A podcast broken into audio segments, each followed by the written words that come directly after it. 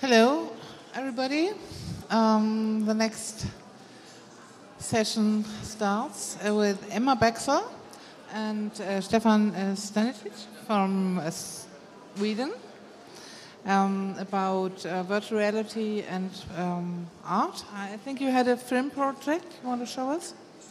Okay, thank you and have fun. Thank you. Hello. Hi, everybody. Hi. Oh, loud. How are you? Nice. Great. This is a great space. We were just saying there's a really interesting seminar downstairs. Ours is going to be better, but I think they're touching on the same subjects. So uh, I'm really glad you're up here and not downstairs. So, my name is uh, Stefan Stanisic. I am from Sweden and I work with Emma in our company called Bombina Bombast. I think I have a slide for that. Great. There it is. Bombina Bombast. What we do is actually, we started with theater. We are quite classically schooled theater people. Uh, I'm a director, Emma is a playwright, and we started working with theater about 15 years ago. About six years ago, we realized that we thought theater was kind of boring, like really, really boring. And we started seeing, like, wow, who are these two guys in California doing something called the Oculus Rift? We got to check that out. So, what happened, Emma? Yeah, we wrote to them and got some contacts, and we got the dev kit too. Um, and we started trying out like some animations, but we really found there was a lack of film material for the for the format, and we thought, hey, that's going to be our thing. Um, but how to film for virtual reality? We had to figure that out completely by ourselves. Yes, so when we started out, we thought, like, hmm, we, we tried with regular cameras, but what we wanted to do was to combine theater, what we have learned and we've been working for, for years, together with VR. So uh, we filmed with, with a regular camera and we did a performance piece called Uh, the first one was Antigonick Rift. I will see. I think yeah, that was the first camera we built ourselves. Um, you, how did we do the camera? Yeah. Uh, so, guys, you know when you have um, when you're out of toilet paper, and that little thing in the middle, the cardboard thing in the middle. We took that cardboard thing and we took six GoPros and we taped them on each side of the cardboard, uh, and then we took one GoPro on the top. So actually, there's uh, this um poop thing behind here, and uh, then it didn't work with the tape. So we actually took these very colorful rubber bands. So uh, this is how we started, and we figured out ourselves how to stitch the images together. And today there's software that does this for you. A lot of it, um, like this camera that we're filming with now, it just does everything for you. We had to do it piece by piece and with rubber bands in different colors. Oh yeah. This is also some images from a failed experiment. Um, we thought we would it would be fantastic to make um, a 360 video like with a drone. like flying over Malmö, and uh, I mean, today there's also drones with mounted 360 cameras, but we thought let's just take our very expensive drone and like put our little rubber band camera under it and just fly and see how it goes. And 250 meters above ground, it stood battery malfunction, uh, so, it fell. This is the image from 200 meters up, and uh, this is the image from the camera being in the grass, in the mud. Yes. M- let's move on. So, yes, th these are four examples that we're going to just share with you. It's uh, pieces that we made that are performance pieces using virtual reality and also live actors in different ways. Um, we will tell you how, but these, it's these four that we're going to talk about. Yes, so we have our first piece, 2003, uh, four years ago. So uh, it was called Antigonick Rift. And Antigonick is uh, a play by. Uh, it's actually Anne Carson, the poet, if you know her. Uh, she translated Antigone, the Sophocles tragedy, uh, but did it a bit in her own way. Uh, and we love this translation. It's very poetic and funny. And we thought this is going to make beautiful virtual reality that you see the tragedy, but from the perspective of Antigone, the main character. But we didn't want you just to experience the tragedy of Antigone. We also wanted you to, to feel it. So, how did we do that? We started with having one extra person standing next to you when you were watching the whole performance. So, when she got killed, uh, we had like actors who were splashing water all over you. I mean, it, it was very DIY, very manual, and we wanted to see how we can do this almost 4D theater, but with people instead of machines. Uh, I remember once we performed it at a festival in Norway, and uh, there was like a bunch of 13 year old guys who were standing and watching us perform it, and they were like, Oh, that's virtual reality. I know what that is. I tried it at a friend's. It's nothing special. Uh, and then one guy comes up, and like in the middle of it's a 10 minute performance, in the middle, um, you get a hug. Like I went from behind and I hugged this, uh, this guy for one minute. I was timing it with my watch. And he was like i don't think he he'd gotten a hug for like two years. That's how he acted. Um, so i just i held him and he started shaking and he was just completely shaking and i was like so determined to not let go so i held the hug for one minute and he was like like crying and shaking um, and it was a really strong moment and then five minutes later, it's over. He takes off the headset and just, ah, nothing special, and goes away. Look out for camera. Sorry, I'm standing in a stitch. so, uh, yeah. And that's the moment where, when we kind of realize that this is what we want to do. We want to work with people and we want to work with people live, as we do in the theater. So, we did our next project called Strange Days Maybe some of you have seen Kathryn Bigelow's movie, Strange Days. Uh, we love the title and we love the idea of playing with other people's memories. Like, what, if you can steal a memory from somebody and plant it in your head and see somebody's memory from way, way, way behind, can we do that? So we took the title, Strange Days. The performance started with four people getting into a room. Those four people sat down in a chair with one performer the performer told you a story. Bless you. The performer told you a story about uh, how music can connect with memories, so that everybody, everybody here has one memory that is connected with one song. I can, if we would, we, we would have talked more privately. I'm sure that everybody of you has one song that you can like. Oh, when I was 15, I listened to Spice Girls so much that I fell in love with my first girl while listening to Mama. You know, like those memories. Uh, you don't know that. Good example.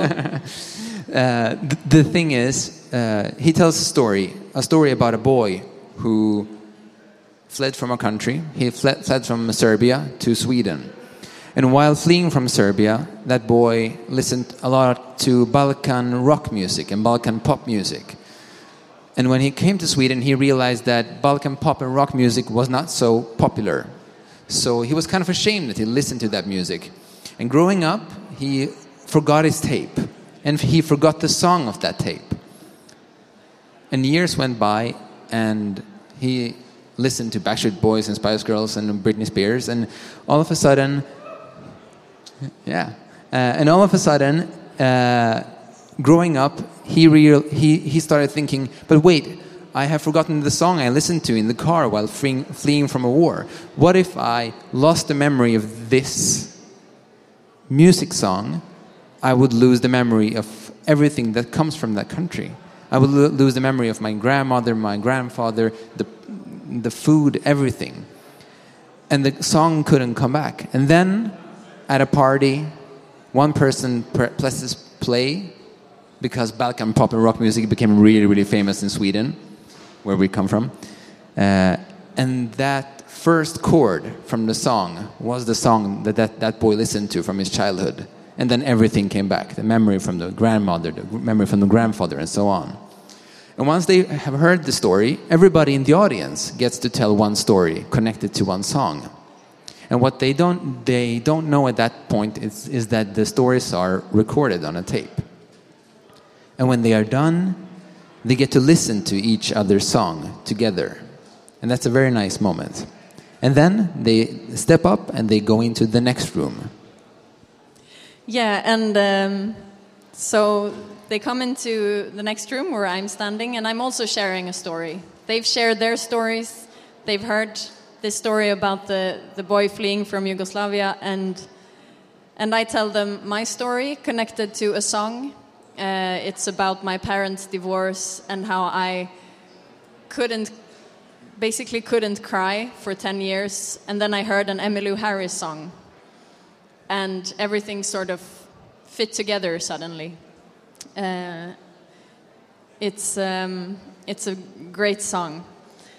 So um, I tell this story about how I was basically angry for ten years, and then found a space where I could be sad.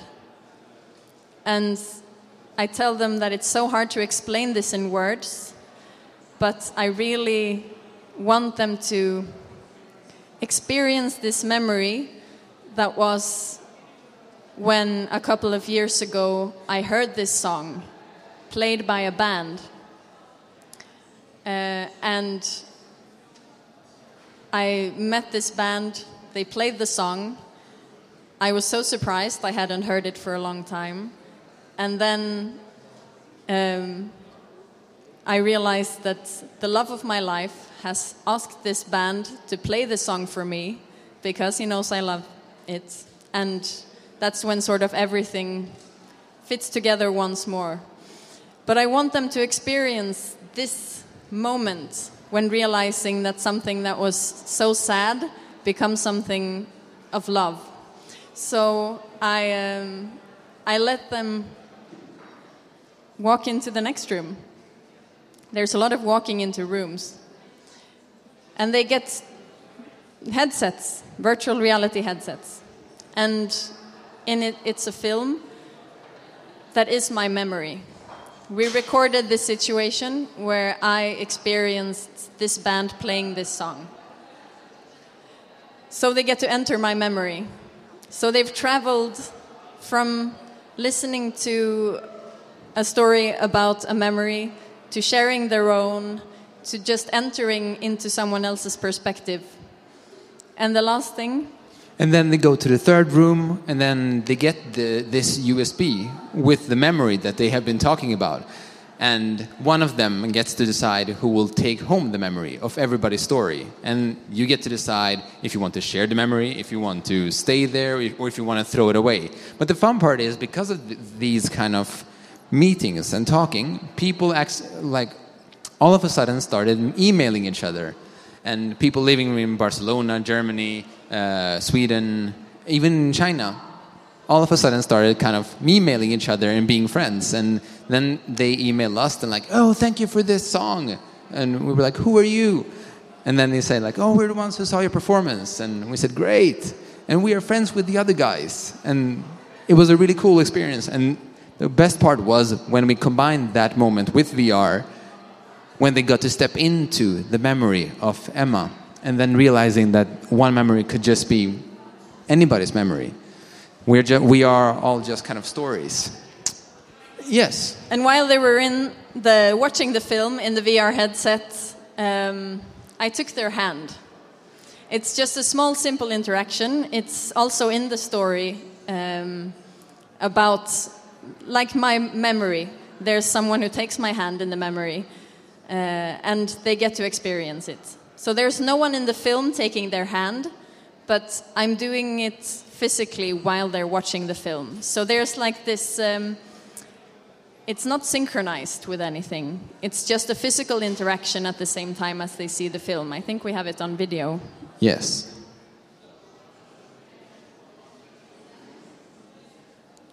And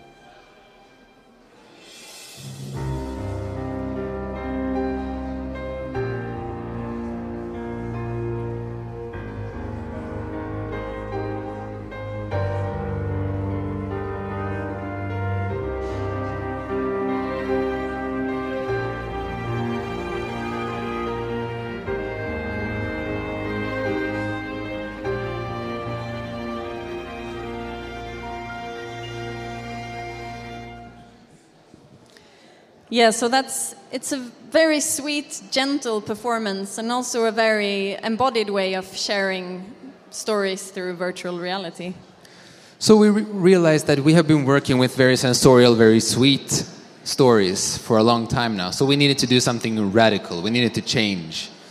Uh, so we did a horror performance, like a really scary performance where you, as an audience, got into some really, really bad shit.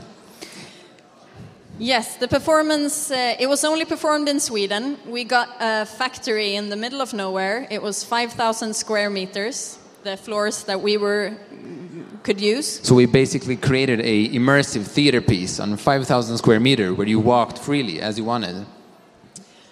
And inside this piece, there were like 20 different one on ones that you could experience. And some of these were, were virtual reality. And for these one on ones, we created some horror, physically interactive VR experiences. And we really found that going from creating this huge, immersive theater performance, it takes a lot of time, money, and resources. It's, uh, it takes a long time.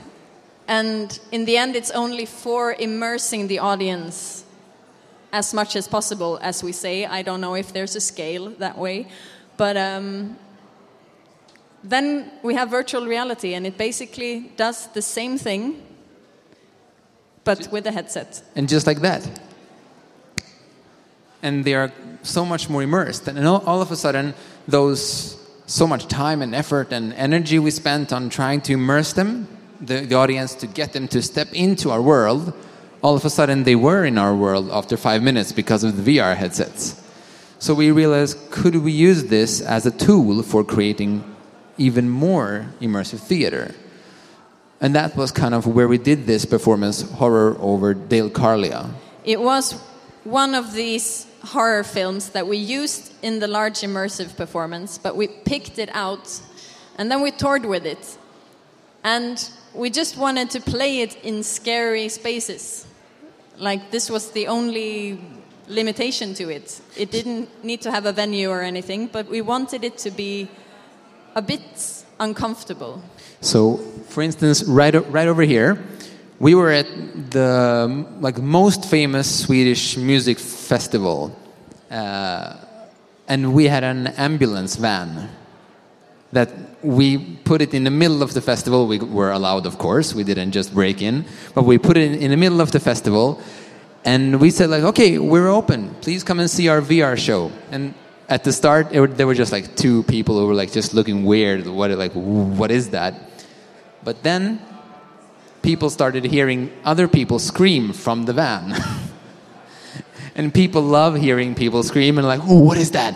So all of a sudden, like two or three more people gathered around, and then there was kind of a crowd, and the crowd made, made a bigger crowd. And the bigger crowd was even bigger, and then at the end there was like a couple of concerts who were playing with no audience, and it was just like a big line of people just listening to other people scream from our very little van. Uh, and the show is basically about. Oh yeah, we did it at a urinal as well. Yeah. Uh, the show is basic. The film is actually you are at a hospital. The Swe- uh, Sweden has a really, really awful story about the Swedish eugenics. Not eugenics. Yeah, it's eugenics. It's eugenics, It's, like- uh, race biology. We were really good at race biology, like best in the world. Yeah, and it's a really, really awful story, and we don't talk about that in Sweden. We are very, very ashamed of it, and we don't talk about it.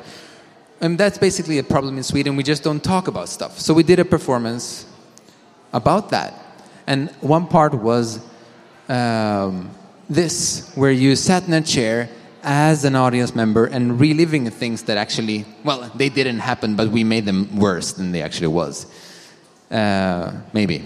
Uh, but the thing is, you're sitting in a chair, and a doctor, a doctor, doctor comes in, and he puts a needle in your arm, and at exactly that moment, we have an actor who pinches you just a tiny, tiny, tiny bit, uh, and then uh, you fall from a building, and they tilt your chair, you know, stuff like that, and it's very uh, one-on-one, immersive, and like semi-painful, uh, but enough like enough pa- painful for the people to think that it's much more pain than it actually was. The, it was a cr- uh, critique who did a piece on us, and she was like really, really, really angry because I did it on her. And in the middle of the, of the show, she was like, "No, you may not do this on me." And then later, I showed her what I actually did, and she was like, "Oh, okay, you just pinched me." You know, so she felt that it was so much more pain. Um, yeah, Yeah. And then finally, we have the shared individual. Um, which is probably the reason why we are here. probably the reason why we're here. Um, it's um, this is multi-user VR, live theater performance, art, something, Tech demo. tech demo, David Copperfield uh, mind tricks.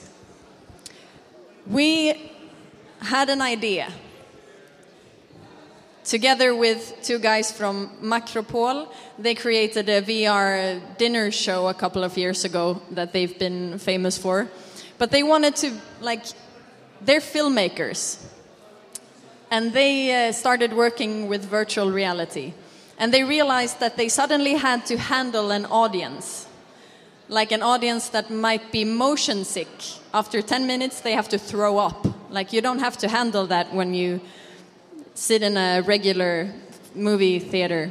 So they realized that, like, if they were priming the audience before, like talking to them, framing the experience, then something else happened when they watched the film.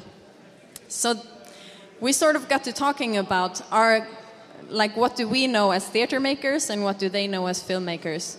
And we found this concept together. It was impossible, but we were like, because it's impossible, we have to do it. The idea was to live stream from the perspective of one person on stage, live into a whole auditorium with an audience. So, the performance is called the shared individual. We built a helmet together with uh, the, the Makropol guys from Denmark. Do you have an image of it? I think the film is next. Okay, we're, we're going to wait with the film then. Uh, the idea was we show you the helmet. And imagine that all of you here have a VR headset on your head. And we tell you that by going through three steps, you are all going to become one and same person at the same time. So, how do we do that? Uh, we do that by going through three steps. The first step is a visual synchronization, the second step is a physical synchronization, and the third step will be an emotional synchronization.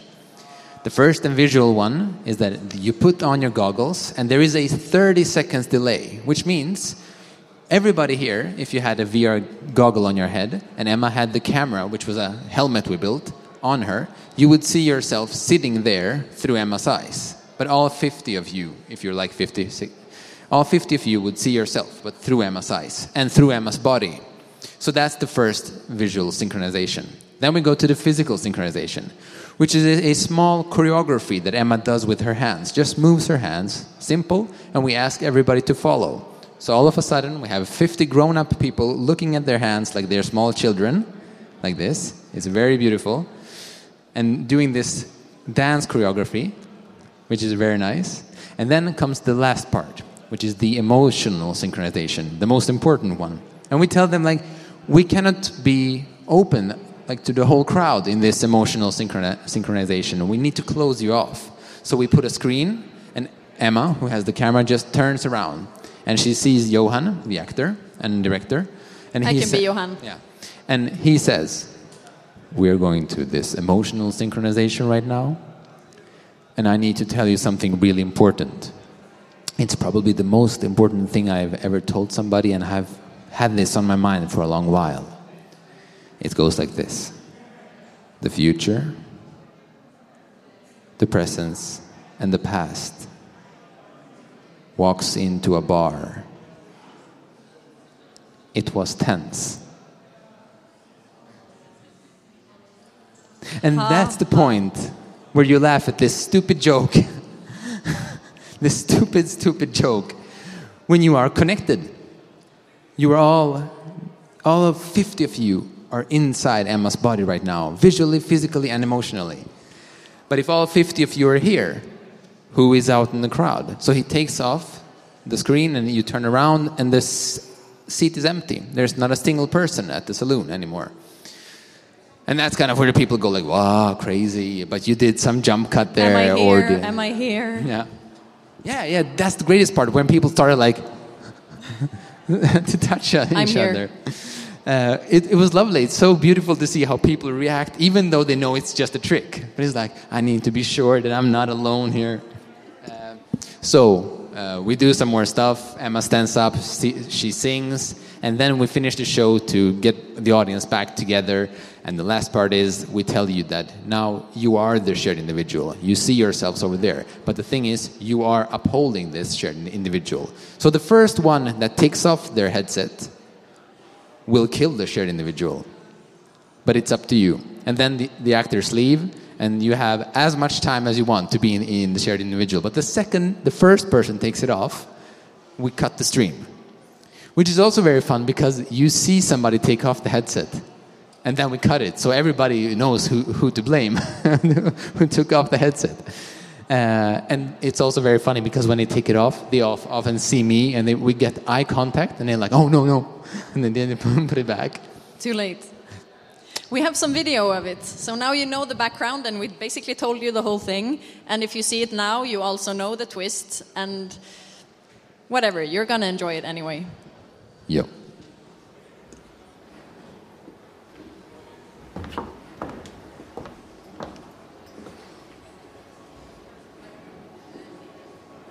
Many of you have tried virtual reality? Raise your hand. And how many of you feel you have seen the real potential of VR? Raise your hands. It's very low, but you don't need to hear what she said, what they said.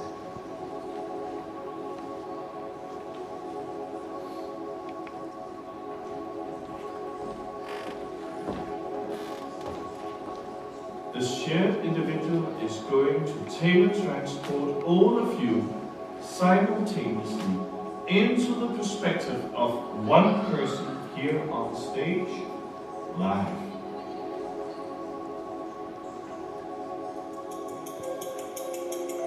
Okay, everybody, wave your hands and say, Hello, future me!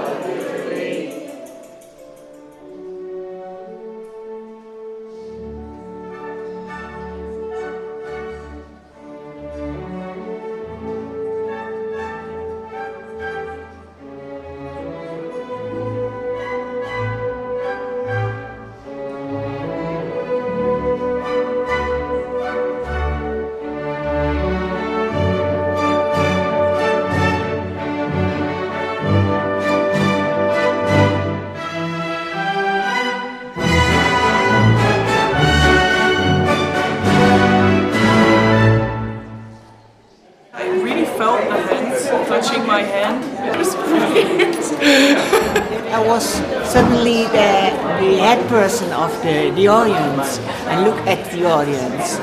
Well, it's a little mindfuck. And I think the most interesting thing was that at the end, you don't want to take your goggles off. Yes, that was the shared individual. Uh, I love the woman like lifting her headset just to see if she's like, am I still here? Once, one performance, we had nobody who wanted to take the headsets off for like 15, 20 minutes. So they were just standing looking at nothing but themselves. And I mean, we, we were done with the show. And after five minutes, one person was like, whoop. And then exactly 30 seconds later, you see yourself doing this. And then the other people started seeing that somebody had done this. So they started like, woo. And then somebody uh, stood up. And then somebody saw that 30 seconds later. So they stood up. So all of a sudden we have like 50 people standing up, moving, doing these weird movements, you know, like watching themselves for 20 minutes. And then there was one person who was like, oh, okay, I feel guilty. I have to take it off. so they Uh, created a game. We just gave them the frames, but they created this game of like, they started to touch each other and pull, Yeah. pull each other's hair and stuff. Yeah. Uh, so, oh yeah. I think we have some more images. Oh yeah, I know what this is. This what? is the complete technical setup of the shared individual. Oh yeah, we really like to go this very like classical, show everything what we do. Like we don't hide any tech. Very like Brechtian theater. Uh, so Emma has this um, uh, poetry slam where she tells everybody how we do the whole show, basically. Uh, you you want to go with it? I, if I remember it. Okay. Okay, so we got two GoPros sitting side by side. Interocular distance is 6.5. True 3D stereoscopy oozing out a signal in 2060p. and uh, no, I, I don't remember it. That's not all. As you can see, we also work binaurally. One mic per ear will make you hear this performance loud and clear. So one signal per camera eye go through these two HDMI, and two Blackmagics grab the stream and, And shoots shoots it like, like a laser beam. beam. into a VJ system over there. We've hacked to make the stream appear as an equi-rectangular top-bottom feed that this trash can of a CPU will need. It's a Mac Pro standing there. And uh, the Wowza streaming engine runs fast to make it possible for Wirecast to bring the broadcast nice and steady through the air. And we're here already. I'm standing in the audience now. Where finally it ends up in our home hacked app that right now is running in the headset on your lap. That's kind of fit. That's yeah. the wrap. so Yeah. there's a PowerPoint also. There's Great. a lot of headsets. Yes. All right. So now you know the technical setup. Um, yes, that's the shared individual. That's the shared individual. And this is how it looks. Isn't it quite beautiful? Isn't it quite nice to have these people just looking at themselves and thinking, is it me? Is it you? I don't know. I don't care. Yeah, it's. We heard so many people say that it's too bad that virtual reality is such like it's an alone experience. You you just experience it by yourself, and we wanted to prove them wrong because from the beginning we'd made it something that was with more than two people. You had to be two. You had to be more. You had to interact. You had to relate to yourself in the space and relate to other people around you. And it was very important for us to create this concept and show that you are not alone in this experience. You have to be many, you have to relate to the others, and you're wondering if they're there and what they're doing, and you wondering that is part of the performance. And uh, also showing everything and telling how it's done became important. It, it became a step into the immersion. Like we didn't have to exclude them from anything. They knew how they were being tricked, but they still believed that they saw everything through my eyes. Yeah, the guy who said in the film I still wanted to be in the headset, he said I want to be in the headset because this real- reality was much nicer. I got to be a young girl instead of an old man. It was quite nice.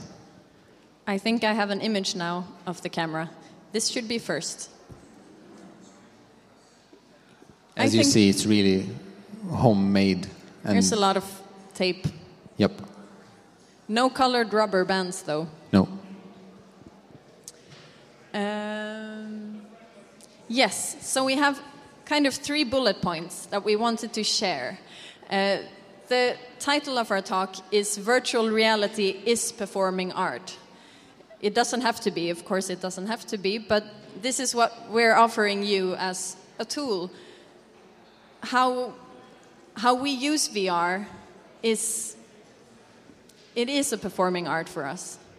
And I think how we use it can be useful even for people who are not into live art at all.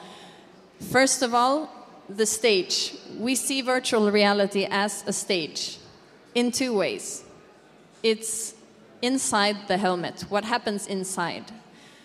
Because there's something else with directing attention than compared to film, for example. Or other forms of theater, like classic forms of theater. And then there's the space that you're in while you're watching. So, I mean, you, you're a director. You've directed films, you've directed theater, and you've directed virtual reality. What's the difference? Like, the main difference for me was uh, the point of view. Like, who are you? You really need to situate the, the audience member, like the person who will be watching the VR experience. As a director or as a playwright, you really need to know who that person is. Are you just a fly on the wall or are you a person? That's like one really, really important thing. And the second part was the acting. When you're directing a film, you can hide away so much. You can point at angles. You can really, really direct focus with the objective, with the camera. But with VR, it really kind of reminds you on the- with uh, theater, because once you press play on the camera, the film crew needs to go away and hide under a table, at the toilet, uh, behind a tree, and the actors need to kind of do their thing, and they have to rehearse. And you cannot just have one day of rehearsal. You, you should just give them time and rehearse with them as you do in theater. And uh, it becomes this much more vivid experience than it uh, does when you direct film, I believe. Yeah, we also started using theater actors more than film actors when doing virtual reality content because the theater actors knew how to like hold their focus during a whole scene and film actors they're like really good to like express something with the corner of their eye they're really like they can focus everything into one part of their body and in VR it's obsolete Exactly. And then we have the audience. That's like the outside. What happens before you go into the experience and what happens after? We right now we have like the first VR cinema in the world opened in Amsterdam. Was it last year? I think it was last year. They tried to build a concept like how to watch virtual reality how how do we go to a place buy a ticket and see a virtual reality experience they tried one way of doing it the arcade at imax in america is doing it another way there's like there's no way of doing it yet we don't know how to show it we don't know how to make the vr cinema Yeah, like there are no conventions, right? In, uh, th- in in films, like in theaters, you go and you sit in in an uh, audience auditorium and you watch the film. The same thing with most theater. But it's really nice with VR is that you cannot decide yet. There are no, no rules. There are no super strict conventions. You can basically do whatever you want. And we believe that it's really, really, really, really important to frame the to frame the film before you enter the VR world. So, what happens before? How do you put on the goggles? What do you say to them before you put on the goggles? And what happens afterwards when you take it off? Because one thing will most defi- definitely happen when you just put, put it on and press play. And a whole nother thing will happen if you tell a story like, okay, so you were at a hospital, blah, blah, blah. There's a doctor, there's this place, and right now we are in this urinal, blah, blah, blah. And then you put the he- uh, helmet on. Something completely different will happen. Or, or, for instance, just drink this before you step inside. Something totally else will happen. We did it, and something totally else happened. like paranoid things happened. Okay. Yeah, so there's also the thing about you have to explain how it works to a lot of people. I'm sure all of you have tried virtual reality, but there are a lot of people who haven't, and they have no idea how it works, and they're really scared to do it wrong. So you have to explain to them how to do it. And while some may think that's um, that's not good, that's are we on time? Yeah. Um, that that's like an obstacle that you have to do something about. We've used it to integrate this telling of how it works into the performance and make a smooth transition. It's basic experience design, but I think a lot of people showing their virtual reality content don't think about how to frame their content, how to guide the viewer into your experience. I've seen so many things at film festivals and gaming conferences where the people who's supposed to show me the content doesn't dare to touch me. Like I put on a VR headset and I do something and I walk into a wall because this person did not dare to stop me. And that's Yeah. an important thing with a live audience, like framing and situating and you were saying something. Oh, no. You just told it. Yeah, that's my point. The VR headset is a blindfold, basically, and we have to acknowledge this and and like create this knowledge of how to be around people who are in virtual reality headsets. And we've learned some of that through working with it as a performing art. The last thing. The oscillation. This is our favorite word. when you are seeing something in virtual reality and something happens like outside, something goes wrong, or maybe you feel it's cold in the space that you're in, but you're in a desert in the headset. There's this friction. What happens inside and what happens outside. This could be an obstacle, but it could also be something to work with. And we've worked with it a lot. Like in Antigonick Rift, where we hugged you in a completely, like in a situation where you're in the film is confronting, it's a conflict. It's something scary is happen, happening, and we're contrasting this with a sense of comfort. Or in Strange Days, where we're showing sort of reliving this memory and someone is taking your hand. And you don't see the person in the film, but you feel that someone is there beside you holding your hand. And in, uh, what's it called? The Horror over, over Dale Car- Carlia. Wow, that's a hard word. In Horror over Dale Carlia, when you are at a urinal or at the back of an ambulance, and in the film you are at this big old hospital and there's a doctor touching you. And of course, the shared individual, you're, you, you become Emma. You become me, but you know you're not me. So you're tagging along, you're suspending your disbelief, you're sitting there being me, but at the same time, of course, you know you are not me. You are yourself sitting in the audience. You can even see yourself sitting in the audience, so you're sure you're sitting in the audience. But there's a friction between these different layers of reality, and they're playing with each other in a really lovely way. And that's, I think that is a very important thing about virtual reality, that it is performing itself in the space that you're seeing it. Exactly, and we would really like to leave you with this, like just to remember the oscillation. When you're working with VR, don't remember the physical reality. It is as important, we believe, as the just as the actual virtual reality. Just ha- as long as you have fun with those two layers of realities, you can create a third layer or a fourth or a fifth. And then you do something else and you really, really, really get the audience involved. And they will laugh, they will scream, they will cry. Yeah, don't be afraid to. I'm just directing this towards anyone who might be here working with VR.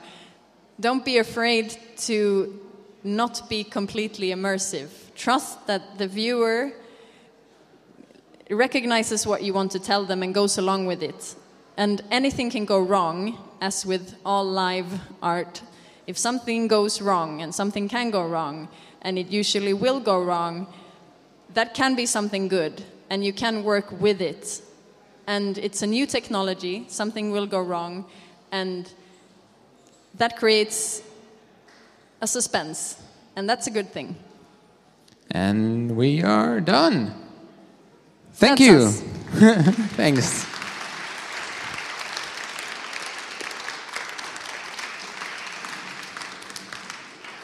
Do we have any questions? Everything is like, oh, we have a question. You, spoke a little about the reaction from the um, critic who didn't like that you pinched her until she knew later that it was a pinch. Have you experienced any other issues with, um, oh, I guess also with the recording and stuff, with kind of like the consent um, of people's involvement? Because I guess they know they're going to be immersed in an audiovisual sense, but maybe do, do they always know the level of like, you know, do you have to say, like with some physical theatre kind of I, I don't know Berlin Dungeon and stuff where they say like you know the performers might touch you but they're not going to do X Y or Z or are you then or is that taking away the mystery of what's going to happen Uh, actually, we do it like super much, like almost too much, because then you create even more suspense. Uh, at the beginning of this uh, horror, uh, horror, horror piece, I actually tell them, okay, you are about to step inside the memory of a person, and it's not a nice memory. And if I were you, I wouldn't want to step into, into this memory. So I just want to tell you right now that if we do this, we need to do this 100% and I need your, your consent to go with me 100% because stuff will happen. But if you don't give me 100%, then you have to step out. And then you create even more suspense because the show isn't so uh, scary. The critique actually really, really liked it. She was just uh, uh, really scared and she really thought that the pain was much bigger. But the thing is, we put the level of fear in that point of view even higher than it actually was. So that when it actually came, uh, a lot of people actually want more. They were kind of almost semi disappointed in that performance that it was just a pinch. And uh, one guy actually came to Emma and said, like, I wanted you to like put me down on my knees and tell me you were going to kill me. Like, whoa, okay, that's too much. But of course, you're right. There's always this balance of how much to tell, how much to leave it in, in the mystery. But we believe that by telling, you can actually create even more mystery. Does that answer your question? Good. Anybody else? Good. That means that we have been really, really clear and everybody understands everything. Super clear. All right. Thanks again. Thank you so much. Have a good night. Have a and, good evening. Uh, see you around. Thank you. Thank you. Thank you very much. Um, this was the last um, session today. See you tomorrow.